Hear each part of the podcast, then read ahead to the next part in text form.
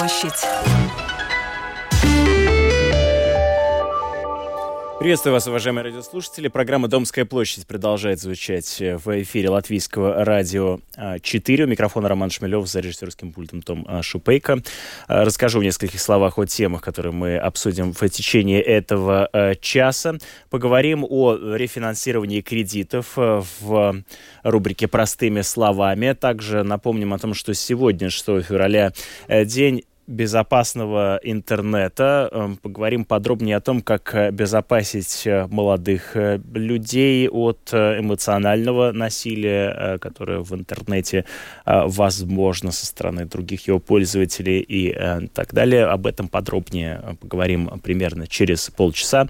Ближе к середине часа вас ждут новости спорта, научный блок. Возможно ли, чтобы рост углекислого газа стимулировал озеленение нашей планеты?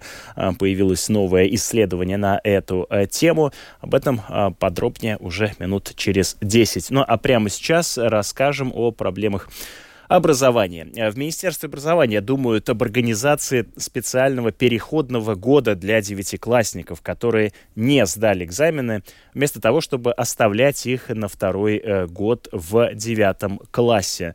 А об этом в программе «Руслсом ТЧК» рассказала министр образования и науки Анда Чакша. Процитирую ее э, слова. «Мы видели по результатам экзаменов прошлого года в девятом классе, когда тысяча детей не сдала экзамены, и фактически им нужно еще раз проходить тот же цикл обучения с точки зрения результатов полного подтверждения эффективности оставления девятиклассников на второй год нет, э, заявила министр. Напомню, что в прошлом году э, ряду э, школ пришлось смягчить э, довольно строгие, хотя такие ли уж они строгие по нынешним меркам, критерии приема в 10 классы. Многие родители были возмущены требованием для поступающих в среднюю школу в Риге набрать не менее 35% на экзаменах, при том, что утвержденная государственная проходная норма 10%. Так вот, эта норма в нынешнем учебном э, году не будет э, повышена, как планировалось э, заранее. Напомню, что до 2022-2023 учебного года учащиеся должны были достичь минимального порога успеваемости в 5%. В прошлом учебном году уже в 10%. И планировалось, э, что в ближайшее время будет увеличение на 5% с каждым последующим годом до 20%, что более бы объективно отражало готовность ученика к следующему этапу обучения. Но Министерство образования и науки в нынешнем учебном году порог сдачи централизованных экзаменов в девятых классах э, заявил, что повышен не будет. Об этом а, будут сегодня подробнее дискутировать э, на заседании комиссии Сейма по образованию, где как раз обсудят э, э, вопросы экзаменационных и результатов и дальнейших критериев для поступления, для продолжения обучения. Мы обсудили эту тему с президентом Латвийской ассоциации руководителей образования, директором э, Сигулской государственной гимназии Рудолфсом Калвансом. В принципе, можно так откровенно сказать, что э, э вопрос э, о процентах, минимальные проценты, чтобы был сдан, дан экзамен девятого класса, да, то есть э, вопрос о 10%, он, в принципе, вообще-то решен я думаю, что министерство уже как бы внутри приняло это решение. Ну, никакого диалога или какого-то там неформального диалога или формального диалога не было насчет этого вопроса. Это я могу сказать и насчет э, ЛИСДа, и э, ЛПС, и, и, и, и директоров в том числе. Так что я думаю, что министерство и министр уже решили, как поступать. Я думаю, что там уже все решено. Логика министерства такова, что в прошлом году, в принципе, экзаменация ну, э, показала себя из такой, ну, из такой не очень хорошей стороны. И я думаю, что просто была, ну, как бы затронута репутация экзаменов, да, вовремя не получили результаты, Во-вторых, некоторые результаты вообще изменились очень в большом амплитуде, да, то есть эта репутация очень пострадала, и я думаю, что министр Чакша просто приняла такое, ну, политически социальное такое решение, чтобы не травмировать, да, родителей и так далее, и не просто дать э, времени, чтобы центра э, образования и экзаменации, ну, может быть, изменились что-то в процессе и так далее. Э, вот это одна логика, ну, чисто так э, социально-политическое такое решение. А во-вторых, я, насколько я понимаю, министерство готовит идею для вот э, на русском не, не, не скажу, вот на латышском получается излīdzinošais гад, такой выравнивающий год, уч, учебный год, да, для этих учеников, которые все-таки не сможет до, до, дойти до, до этой грани, да, э, или она будет там 10% или 15%, или даже 20% через каких-то лет, да, это не имеет значения, но как принцип. Вот они готовят такую инициативу, и ну, насколько я понял, пока вот как бы они, они ее не запустили, они как бы вот э, дают назад и, ну, не будет поднимать для девятого класса вот эти проценты. Для 12 класса проценты, насколько я понимаю, будет э, подниматься, и вот эта грань так, как, как бы будет э, повышена. Не приведет ли такое решение к понижению качества подготовки выпускников? Может быть, такой риск, э, ну, как бы гипотетично, ну, какой-то там риск остается, но, понимаете, очень трудно э, статически, ну, так сказать, четко по цифрам, потому что все-таки э, все решает сам инструмент, сам экзамен. Да, и мы, ну, мы не знаем, экзамен будет такой же, потруднее, полегче и так далее. Понимаете, это все очень, ну, это релятивно, ну, это относительно, да, но это относительно, это надо понимать. Если экзамен будет чуть-чуть полегче, да, то получается вот так. Если он будет потруднее, то получается по-другому. Ну, трудно сейчас нам, директорам, сказать. Это, конечно, знает только сам центр, да. А не пытается ли таким способом министерство лечить э, скорее симптомы, чем э, причину проблемы? Ну, можно, можно, ну, да, конечно, откровенно говоря, можно, конечно, так и тоже говорить, да. Но вот э, решение это уже другой вопрос, как, как э, систематично э, начать вот это все решать. Э, как бы мы уже, мы уже какие-то поступки имеем, мы уже имеем какие-то интервенции, но э, когда они будут приводить к какому-то результату, вот это уже другой вопрос. Это не будет быстро. Мы и другие э, директора больших и средних школ, в принципе, э, ну, так об этом говорили, но все-таки ничего изменять, надо было идти вперед, надо было оставить 15%, но э, я знаю и другие директора э, э, э, школ поменьше, да, и, конечно, э, ну, мнения разделяются, это я не буду скрывать, это неоднозначно, да, ну, это не так, что 400 директоров так а, однозначно думают, что нет, не надо было э, делать так или надо было. Ну, там э, мнения разделяются, Э, но вот э, Валде, скажем, да, мы все-таки больше э, остаемся к тому, что не надо было ничего изменять, надо было идти вперед, да.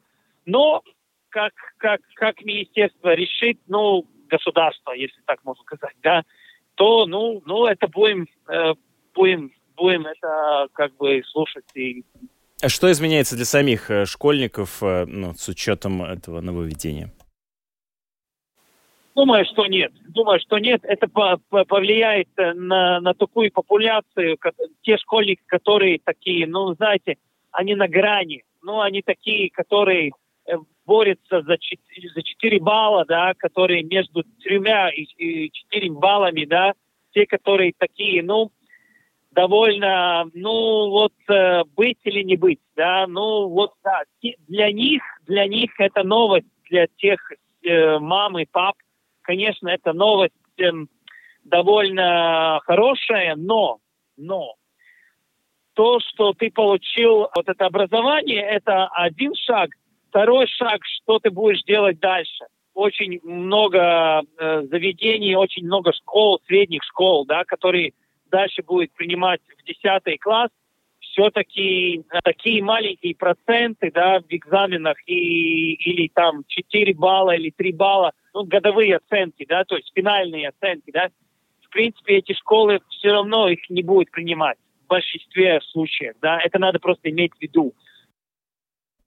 Напомню, э, что э, сегодня в Сейме, в комиссии по образованию будет обсуждаться вопрос о том, как после девятого класса принимать учеников а, в а, латвийские школы. В нынешнем учебном году порог сдачи централизованных экзаменов в 9 классах повышен не будет и сохранится на уровне 10%. Во всяком случае, как мы слышали, такое концептуальное решение сейчас зреет в Министерстве образования. Подробнее его нам прокомментировал президент Ассоциации руководителей образования, директор Сигулдской государственной гимназии Рудolfs Калванс.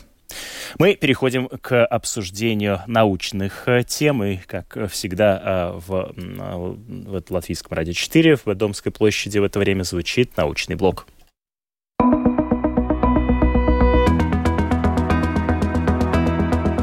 Научный блок с Константином Ранксом. Ну, стало уже общим э, местом, э, как говоря о проблемах экологии, говорить о влиянии углекислого э, газа на окружающую среду, но ведь углекислый газ — это и питание для растений, для трав, кустарников, деревьев. Возможно ли, чтобы рост углекислого газа стимулировал озеленение нашей планеты? Об этом мы сейчас и поговорим вместе с ведущим научного блога Домской площади Константин Ранкс вместе с нами на прямой связи связи. Приветствую вас. Здравствуйте. Скажите, пожалуйста, о том исследовании, которое ну, занимается э, осознанием того, как углекислый газ может влиять на озеленение планеты.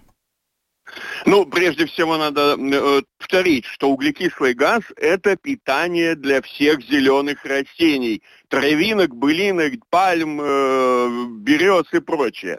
Поэтому логично предположить, что чем больше углекислого газа в атмосфере, тем для растений больше еды. Будет увеличиваться площадь зеленых листьев э, на всей планете. И с помощью современных спутников это мы сейчас можем уже объективизировать, то есть получать конкретные цифры. Э, группа, большая группа ученых из Китая и Австралии провели и опубликовали совсем недавно большое исследование по поводу того, что же происходит на нашей планете. И действительно, да, во многих местах нашей планеты количество зеленых листьев увеличивается. И это четко коррелирует с ростом углекислого газа в атмосфере. Но не везде. Есть места на нашей планете, где как раз, э, скорее всего, будут развиваться засухи и деградация растительности.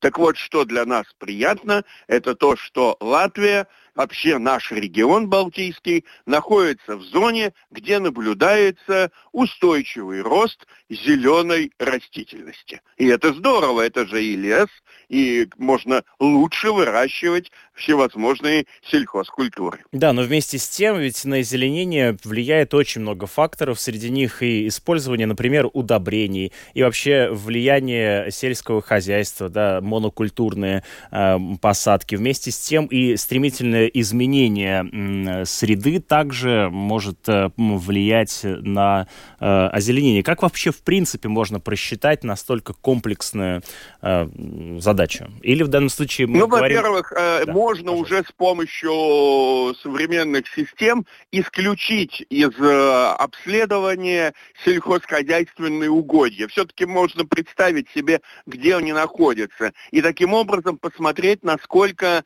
хорошо развивается дикая природа. Так вот, с дикой природой, которую никто удобрениями не посыпает, тоже, как говорится, в нашем регионе все неплохо. Дело все в том, что у нас изменение климата будет приводить и уже приводит к увеличению э, осадков. Увеличение осадков плюс увеличение углекислого газа в атмосфере, вот рецепт, так скажем, э, более хорошей жизни для растений. Хотя нужно сказать, что действительно многое еще непонятно. Есть места, где, например, вроде бы сухость почвы увеличивается, и вместе с тем лучше растут растения. Так что впереди нас ждут еще множество открытий, но пока что одно из самых приятных новостей – это то, что мы точно находимся в зоне, где наша растительность чувствует себя хорошо. Ну, я правильно понимаю, что получается глобальное потепление приводит к тому, что Латвия будет только зеленеть, и погода иногда будет даже э, улучшаться, несмотря на увеличение количества осадков, нет? Пока что получается такая картина, но это, как говорится, всегда пока что на данный момент – что да, у нас будет увеличиваться количество осадков, и осадки будут выпадать более мощно. Это, кстати, проблема, но это уже другая проблема, это не проблема деревьев. А с другой стороны, увеличение углекислого газа даст нашим растениям больше пищи, они будут лучше расти, больше будет увеличиваться площадь вот этих всяких листьев и э, покрытие травы, кустарников, ну все понятно. И так что, в принципе, пока что знаете, держим кулаки. У нас глобальное потепление, это не фактор риска, а может быть даже фактор каких-то дополнительных возможностей для нашей страны и наших соседей. Вы имеете в виду, что наш регион э, становится все более и более привлекательным с точки зрения среды, да? Так? Я вас правильно понял? Я, имею, я это имею в виду, и не только среды что-то мы выращивать будем. Сам факт нашего региона на фоне жесточайших засух, которые бывают, например, на юге Европы, приводит к тому, что все больше людей будут, может, могут рассматривать именно наш регион как место, например, для летнего отдыха. Ведь далеко не все хотят жариться на солнце, а как раз вот такой отдых, как у нас, для них, для людей привлекательный. Европа Европа стареет, и наш климат для людей в возрасте самый подходящий. Спасибо вам большое за комментарий. Вместе с нами на прямой связи был Константин Ран.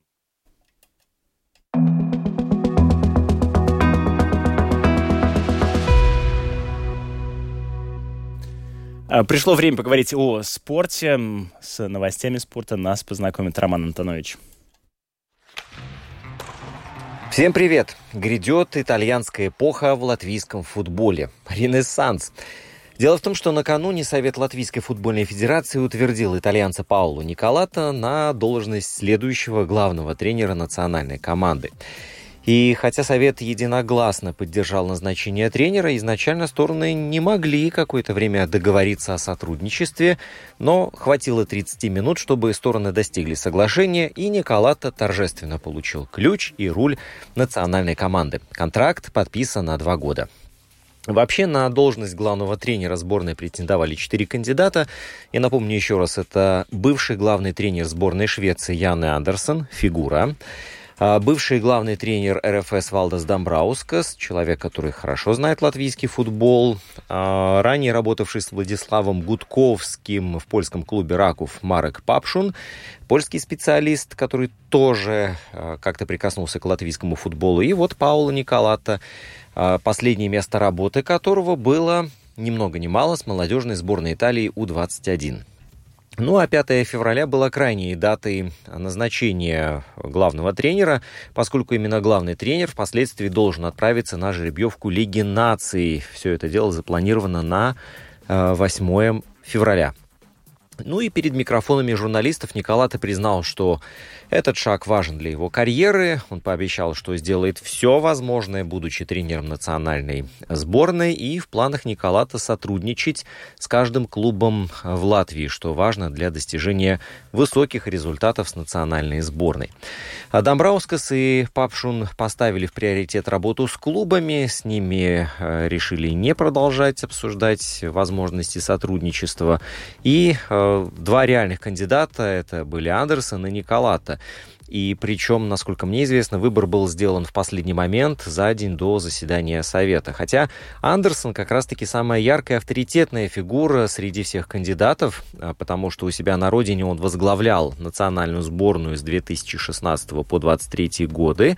Но при окончательном выборе не последнюю роль сыграли условия, которые предложили в Риге. Ведь понятно, что при таком раскладе э, Андерсон получился бы самым дорогим кандидатом. Также известно, что Николатас может быть в Латвии все время. Это очень важно, так как он будет находиться внутри латвийского футбола, а не наблюдать за ним издалека. И люди, которые общались с итальянцем, отмечают его прекрасные навыки коммуникации и знания тактических нюансов футбола. И Николат, э, кстати, никогда ранее за рубежом не работал, и его опыт это исключительно юношеские молодежные сборные Италии, плюс клубы из э, не совсем высоких итальянских лиг. И, кстати, не стоит это, этим пренебрегать, потому что вчера, может быть, это и молодежная сборная, да, а завтра это уже вице-чемпионы Европы. И вот, кстати, с молодежкой У-19 Николат в свое время стал вице-чемпионом Европы. Это было 5, нет, 6 лет назад. Вот, и затем год спустя занял четвертое место на молодежном чемпионате мира. Ладно, для нас главное что? Это положительные результаты национальной сборной, хотя последний отрезок еще больше испортить практически невозможно, поэтому первая задача главного тренера сохраниться в Лиге наций С, где максимальной целью является первое место. О целях в квалификации на чемпионат мира пока ничего не говорилось. Что ж, как и у итальянцев, так и у испанцев и англичан футбол в крови. Надеюсь, что тренер наших ребят научит многому, расскажет, что такое футбол в Италии, как можно играть, э, чему-то научит молодежь. Ведь далеко не секрет, что у наших ребят не хватает инстинкта футбольного убийцы. Все ограничивается индивидуальным мастерством или там физической силой, где это возможно. Вот если бы удалось сохранить одинаковую отдачу в матче против Гибралтара и Турции, играть и там одинаково хорошо, вероятно, рейтинг сборной сейчас был бы немного выше. Признаюсь, я с некоторой тревогой ожидаю 21 марта, когда наша команда на выезде проведет проверочный матч против Кипра. Ну и послезавтра станут известны соперники по Лиге наций. Что ж, Газон всех рассудит. Я предлагаю оценить нового тренера не после 21 марта и не через год, а через два года, когда будет истекать его контракт, и посмотрим, что из себя будет через два года представлять сборная Латвии по футболу. Наберемся терпения.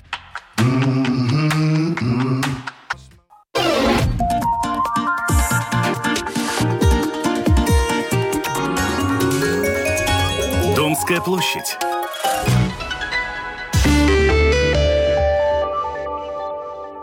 Вместе с вами программа «Домская площадь» в эфире Латвийского радио 4. Через несколько минут э, поговорим о том, что нужно знать э, о рефинансировании, реструктуризации своего кредита в рубрике «Простыми словами». Ну а прямо сейчас напомним, что на календаре 6 февраля День безопасного интернета. Э, сегодня привлекают внимание к проблеме безопасности в интернете, безопасному общению. И прямо сейчас мы поговорим по подробнее о том, как э, можно э, и можно ли обезопасить э, подростка, молодого человека от проявления насилия в его адрес со стороны других интернет-пользователей, о кибербуллинге. Подробнее об этом нам расскажет старший эксперт проекта СИК Латвия, который как раз занимается безопасностью в интернете. Э, Ева Башинска с нами на прямой э, связи. Здравствуйте, слышите ли вы студию? Jā, halo, sveiciens, sveiciens. Es jūs uh, dzirdu ļoti labi. Sveiciens visiem rāda klausītājiem šajā otrdienas rītā. Да. Он, э, ну, так, угу. да, расскажите, пожалуйста, э, прежде всего было бы э, важно понять, какие и есть ли у родителей инструменты для того, чтобы постараться обезопасить своих подростков, молодых людей от проявления агрессии в интернете? Mm -hmm. Jā, šis ir ļoti aktuāls jautājums, un noteikti, ko varbūt es varu pieminēt, ka viens kā no tādiem efektīvākajiem instrumentiem ir saruna ar pusaudzi, respektīvi veidot cieņpilnas attiecības ar savu bērnu. Jo bieži vien, ko mēs esam pamanījuši, ka vecāki, piemēram, ja ir saistība ar kiberbullyingu, piemēram, skolā, tad uh, vecāki uztic šo situāciju risināt pašam pusaudzim, uh, nu, respektīvi ignorējot šo problēmu. Līdz ar to arī pašiem pusauģiem var veidoties nu, tāda sajūta, uh, ka vecākiem nu, neinteresē risināt šo situāciju. Tad tas būtu pirmais. Otrais, protams, mīļie vecāki vienmēr var atcerēties, ka viņiem ir 24,7 pieejams mūsu uzticības taurunis 116, 111, kur mēs esam vienmēr kā atbalstam.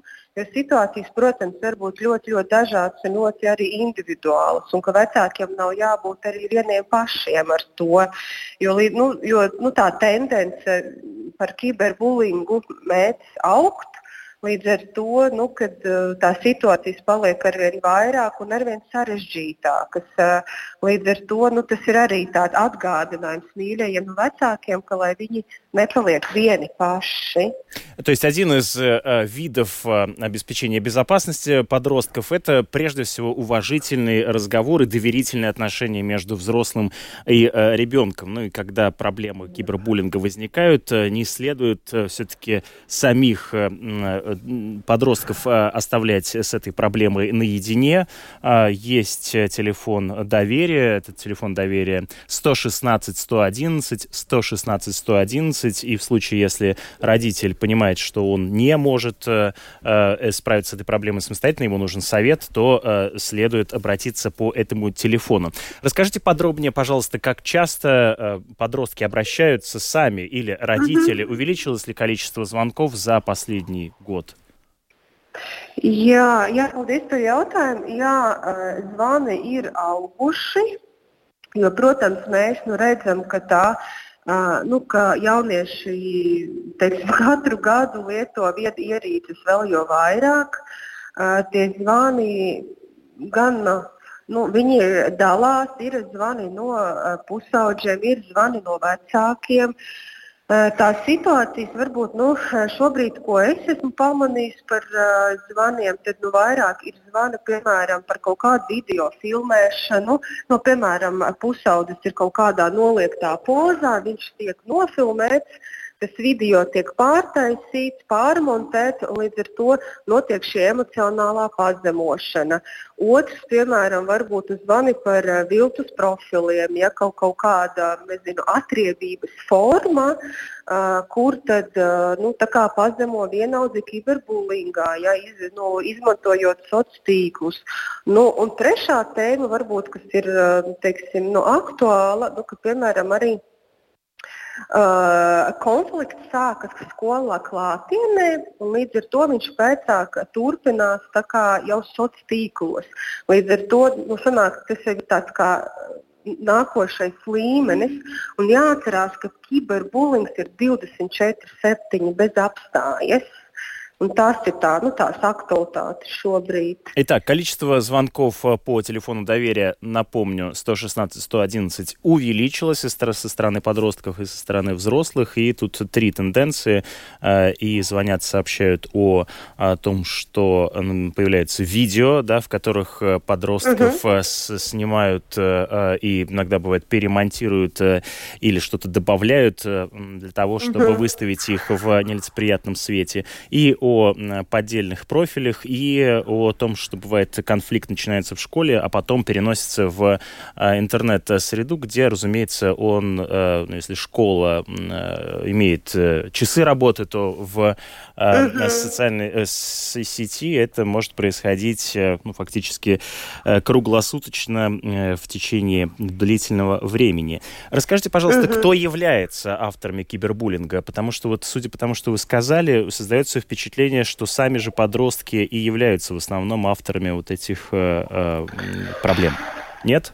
Nu, jā, ziniet, tā ir tāda nu, sāpīga no tēma. Protams, mēs saprotam, ka, ka tie pusauģi, vienaudži, kuri kiberbulo, viņiem pašiem ir vajadzīga palīdzība. Līdz ar to, jo redziet, nu, kiberbulingā vienmēr ir iesaistīts gan upuris, gan tas, kas to dara pāri, gan skatītāji. Līdz ar to tā palīdzība ir, ir vajadzīga visiem, nu, lai spētu šo mazināt vai apturēt. Jā, jo mēs, mēs arī, nu, protams, nu, saprotam, ka ir nu, gadījumi, kad, piemēram, pusauģi arī, nu, arī kiberbulo arī pedagogs. Arī tādas nu, situācijas ir nu, bijušas. Bet, uh, Diemžēl tā ir, kad, jā, kad vienaudži paši ir tie paši nu, tie pāri darītāji, jo viņiem nu, nav pietiekošas prasmes vai izpratnes par sekām. Līdz ar to tas, nu, tādā, tādā psihoizglītošana tā ir ļoti liela atslēga šim nu, visam un tāds atbalsts ieklausīšanās. Jā. Часто помощь нужна не только с жертвам, но и прежде всего, и, ну не прежде всего, но в том числе и авторам а, кибербуллинга, и в частности зрителям, которые тоже а, видят это, и даже жертвами кибербуллинга становятся и сами педагоги. И а, ключевым а, фактором, который мог бы затормозить или бороться с проблемой кибербуллинга и безопасности в интернете, это психологическое образование. Как вы оцениваете на данный момент существующие э, системы внутри самого школьного образования, э, касающиеся uh-huh. проблем э, психологического э, становления и образования? Что здесь делается? Делается ли достаточно? Кажется, ну вот делается недостаточно. Uh-huh. Что можно сделать? Jā, nu, ziniet, ir tā, ka uh, mēs uh, noteikti ticam un zinām, ka katra skoliņa dara nu, visu to labāko, ko viņa spēja. Jo, protams, jautājums ir par resursiem. Bet uh, nu, tas ir arī nu, tāpat kā citās Eiropas nu, valstīs, kiberbulings ir aktuāla problēma. Latvija nav vienīgā. Ar to nu, cīnās vienkārši mūsdienīgu tehnoloģiju attīstības. Nu, uh, dēļ, bet, protams, tās prasmes nu, skoliņām un pašiem speciālistiem pietrūkst. Līdz ar to nu, ir vairāk šobrīd, nu, teiksim, mēs arī paši, piemēram, ejam uz skolām un šo problēmu aktualizējam, izglītojam, bet, nu, protams, mēs saprotam, ka tas ir par maz. Ir jādara vairāk un tas ir ļoti jaudīgs darbs Un, līdz ar to ir arī, nu, redziet, ir arī ļoti svarīga vecāku iesaiste. Ko mēs darām ar šo arī mājas vidē, jo skoliņa nu, nav tā vienīgā vieta, kas var labot šo sistēmu. Līdz ar to vecākiem arī liels paldies tie, kuri to dara, un mudinājums to darīt tikai vairāk, jo tad nu, tādiem kopīgiem spēkiem mēs varam to risināt. Э, итак, каждая школа делает, конечно, то, что может. Э, часто педагогам не хватает э, навыков самим бороться с этой проблемой, и поэтому эксперты идут в школы. Ну, конечно, делать нужно больше, и прежде всего здесь ключевой фактор – это вовлечение родителей. Но тут я лишь повторю то, с чего мы начали наш разговор. Кажется, одним из ключевых факторов остановки насилия, это э, уважительный и э, доверительный разговор между подростками и э, родителями. И тогда ну, у молодых людей просто не возникает необходимости, э, так сказать, вымещать свою агрессию на других, в частности и с помощью э, через интернет. Благодарю вас за комментарий. Вместе с нами на прямой связи была старший эксперт э, проекта SIC Латвия, э, Latvian э, Safer Internet Э, который как раз занимается проблемами э, безопасности в интернете.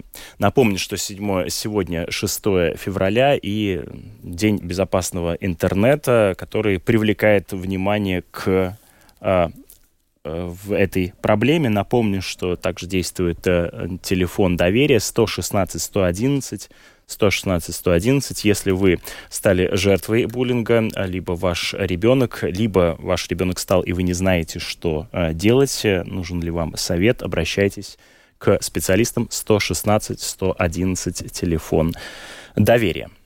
Мы переходим к э, другим темам, и сейчас в рубрике «Простыми словами» поговорим о рефинансировании кредитов.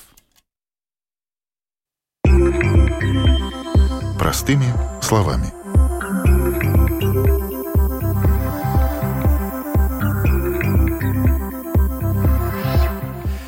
Приветствую э, свою коллегу Юлия Петрик вместе с нами в этой студии. Мы прямо сейчас поговорим о реструктуризации, рефинансировании э, кредитов. Э, ставки Евробор э, выросли, инфляция тоже бьет по карману, выросли платежи по ипотеке. Э, как э, это, как с этим может пом- помочь э, эм, реструктуризация, рефинансирование кредита? Об этом прямо сейчас поговорим. Да, здравствуйте. Да. да, как с этим бороться? Да, итак, что это такое вообще в принципе? рефинансирование а, либо реструктуризация, это разные понятия. А, но действительно, если есть такая проблема, что финансовая нагрузка выросла, то всегда можно найти способ э, не то чтобы, конечно, избавиться от кредитов, но уменьшить эти платежи. Но, э, в частности, э, например, если говорить о рефинансировании, это способ погашения текущего долга путем оформления нового кредита. Ну, например, какие-то более выгодные условия вы нашли и считаете, что ваш платеж, при том, если вы заключите новый договор, погасив прежний кредит, в таком случае, ну, вам это выгодно. Вот это вот считается рефинансирования или еще его называют перекредитование. Ну, также можно закрыть, кстати, несколько кредитов одновременно, если у вас вот так вот случилось, что несколько кредитов, и вы понимаете, что не могу, уже не тяну, доходы упали, то ну, надо как-то выбираться из этой ситуации, и тогда есть вариант взять один кредит на, видимо, более долгий срок, но а, вот это называется еще объединение кредитов. В частности, об этом нам рассказал представитель Ассоциации сектора небанковского банковского ипотечного кредитования финтех Артур Силантьев. Получается, если, допустим, у вас э, кредита 3 или 5, да, как бы 7-5 5 кредиторам вам нужно платить проценты, что по отдельности и вместе получается намного дороже.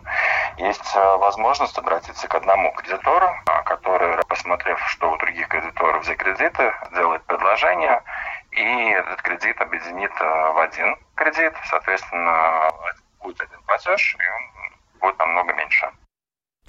Ну вот здесь рассмотрим, кстати, подробнее конкретную ситуацию. Например, у вас один ипотечный кредит и один потребительский. Здесь, по сути, проблем не должно быть. Если вы исправный плательщик, то у вас э, или у вас ну, нет просрочек или задолженности, но вы понимаете, что а, становится сложнее платить два кредита и пытаетесь заранее предпринять попытки улучшить финансовую ситуацию.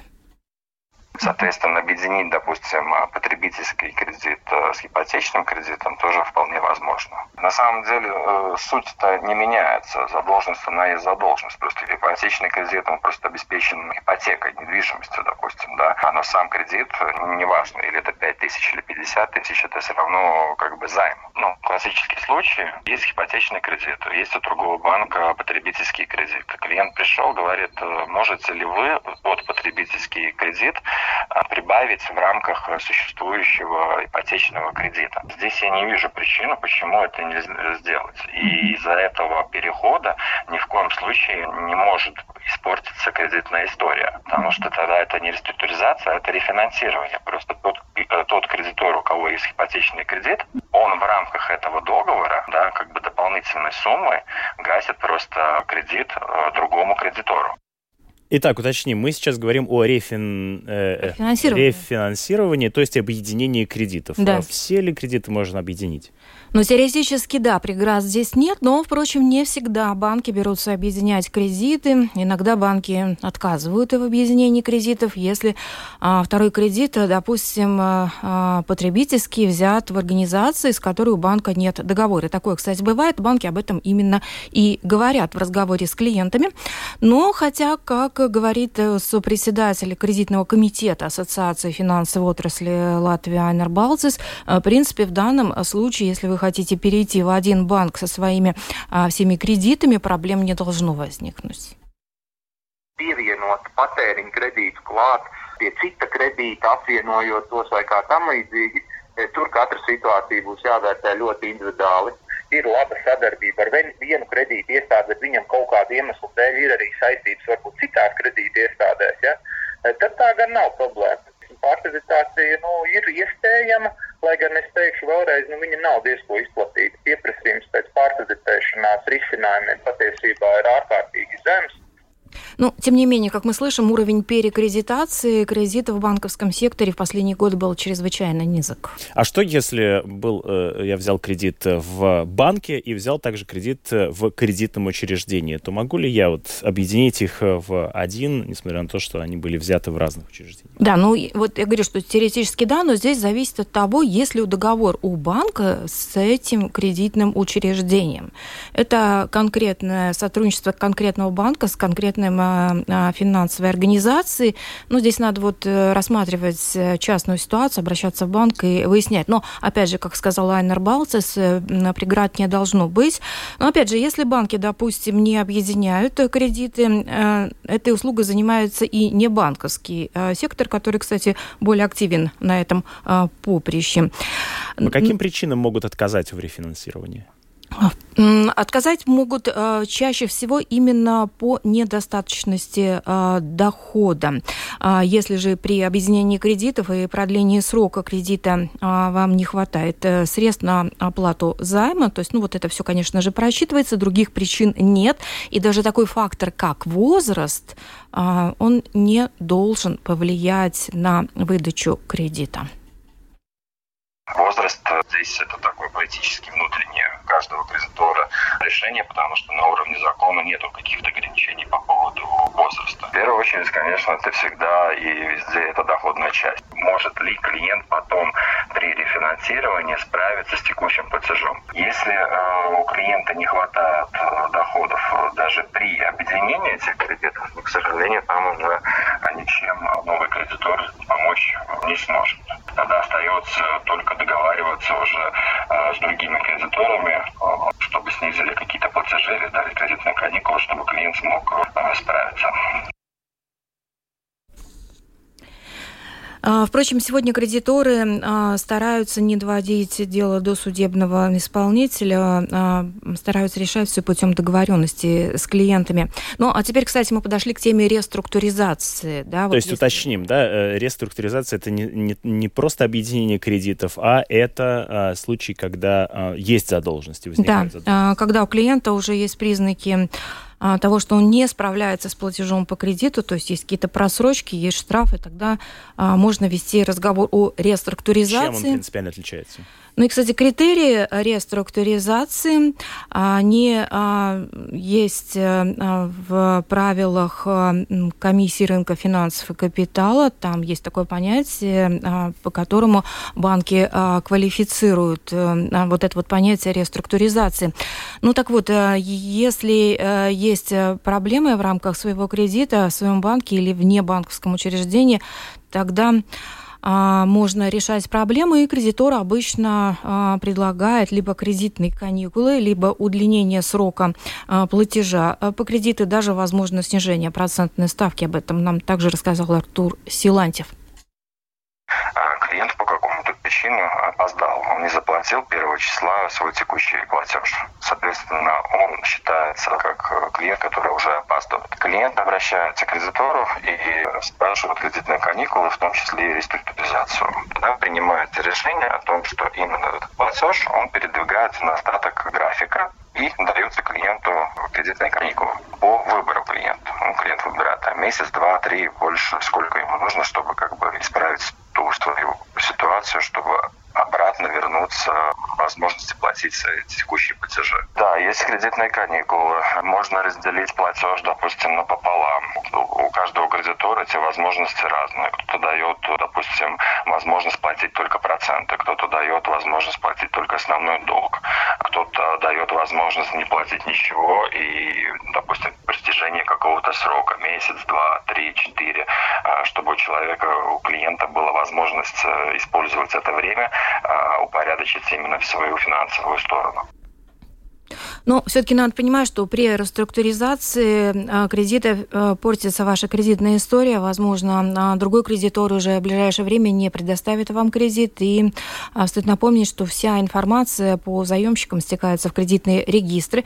Эта информация обменивается и пользуются банки, не банковские кредиторы, ну и принимая решение о выдаче или отказе в кредите. И кроме того, одним из важнейших показателей является ваш стабильный доход. Ну и для того, чтобы получить кредитные каникулы, например, банку, а, достаточно объяснить причину, почему вам это необходимо. Необходимо, например, у вас снизились доходы или выросли расходы, например, из-за ремонта. Это могут быть любые бытовые ситуации. Отсрочка обычно от трех месяцев до а, года. Много ли людей обращается сейчас за помощью? Ну, людей всегда, люди всегда обращаются. Тут а, трудно сказать, это, это, видимо, такая динамика плавающая, да, но ситуации а, бывают разные, поскольку кредиты а, часто взяты на десятки лет, и, конечно же, бывают моменты, когда падают доходы. Но я хочу отметить один важный момент, что растягивание платежа – это всегда большая, э, большая выплата по процентов э, перед заключением договора э, при рефинансировании. А также всегда означает, что вначале вы будете платить проценты.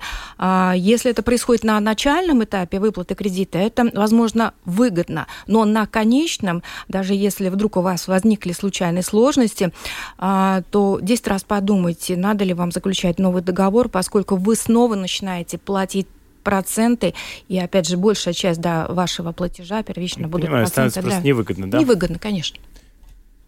Конечно, обращаются, они обращались и будут обращаться, вне зависимости от того, что происходит на рынке, или это инфляция, или это евреборы и так далее. Это ежедневная работа с клиентами, потому что мы тоже выдаем кредиты на, со сроком до 25 лет. А, это большой срок, и в рамках этого времени а, как бы у клиента могут быть э, разные обстоятельства, почему человек не справляется с платежом. Благодарю э, Юлию Петрик за то, что она рассказала о э, рефинансировании и реструктуризации кредитов э, в рамках рубрики «Простыми словами» в Домской площади. Я же прощаюсь с вами. Благодарю за то, что были вместе с нами. В эфире прозвучала программа «Домская площадь». У микрофона был Роман Шмелев, Том Шупейко за режиссерским пультом, продюсер программы Наталья Порит. И впереди вас ждет много интересного. Слушайте программы после четырех часов дня «Мысли, звуки, встречи» расскажет о Дон Кихоте из Юрмали о писателе Леониде Ковале. Э, в программе подробности с 5 до 6 э, картина э, дня. Уточнят ее и подробнее развернут мои коллеги в программе подробности. Ну, а буквально через мгновение новости в эфире Латвийского радио 4. Хорошего вам дня.